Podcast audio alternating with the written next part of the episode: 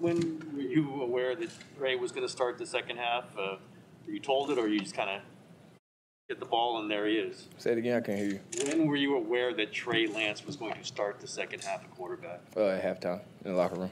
And obviously the game plan changes a little bit, but did the, the tenor of it, the speed of it, the pace, anything? What was the, the big change there? It, re- it really wasn't a change. We just had to adjust and golf uh, the things that Trey really good at, and that's what we did.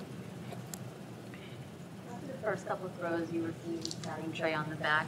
Now you're a veteran and, and he's a rookie. What did you say to him to try to calm it down a little? Uh, I kind of know what it feels to be thrown out there in the uh, in the fire because that's kind of what happened to me when I was a rookie. But uh, just you just got to go out there. Uh, like I told him, I said, all right, you got the first drive out the way now. I mean, like like let's go out here and be yourself, and then you know we got your back, and that's just what happened. As you can see, he made a couple plays for us and gave us a chance to uh, come back in the game. What was your reaction when you, you realized how open you were on that touchdown? I really didn't realize how open I was until I seen the ball coming. Not gonna lie. Well, after the second touchdown, Deebo, do you guys think that there was a chance that you were going to pull off the late game magic like Green Bay did? Uh, that was our goal. We just go out there and try to execute an offside kick, and it didn't work, and uh, we kind of fell short.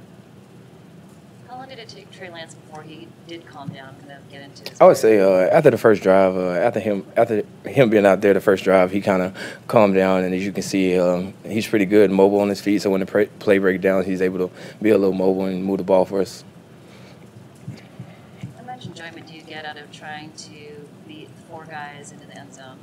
Say it again. How much enjoyment do you get out of like carrying four guys with you into the end zone? I really didn't even know it was that many people. I was just I was always taught um, I always try to put the ball in the box.